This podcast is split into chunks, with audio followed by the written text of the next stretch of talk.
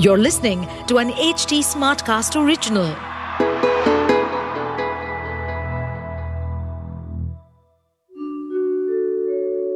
आप सुन रहे हैं विवेकानंद की वाणी सुनिए स्वामी विवेकानंद के अनमोल विचार और जानिए जीवन को एक नए दृष्टिकोण से प्रार्थना के बारे में स्वामी विवेकानंद कहते हैं कुछ के लिए प्रार्थना करना कुछ भी नहीं करने से बेहतर है।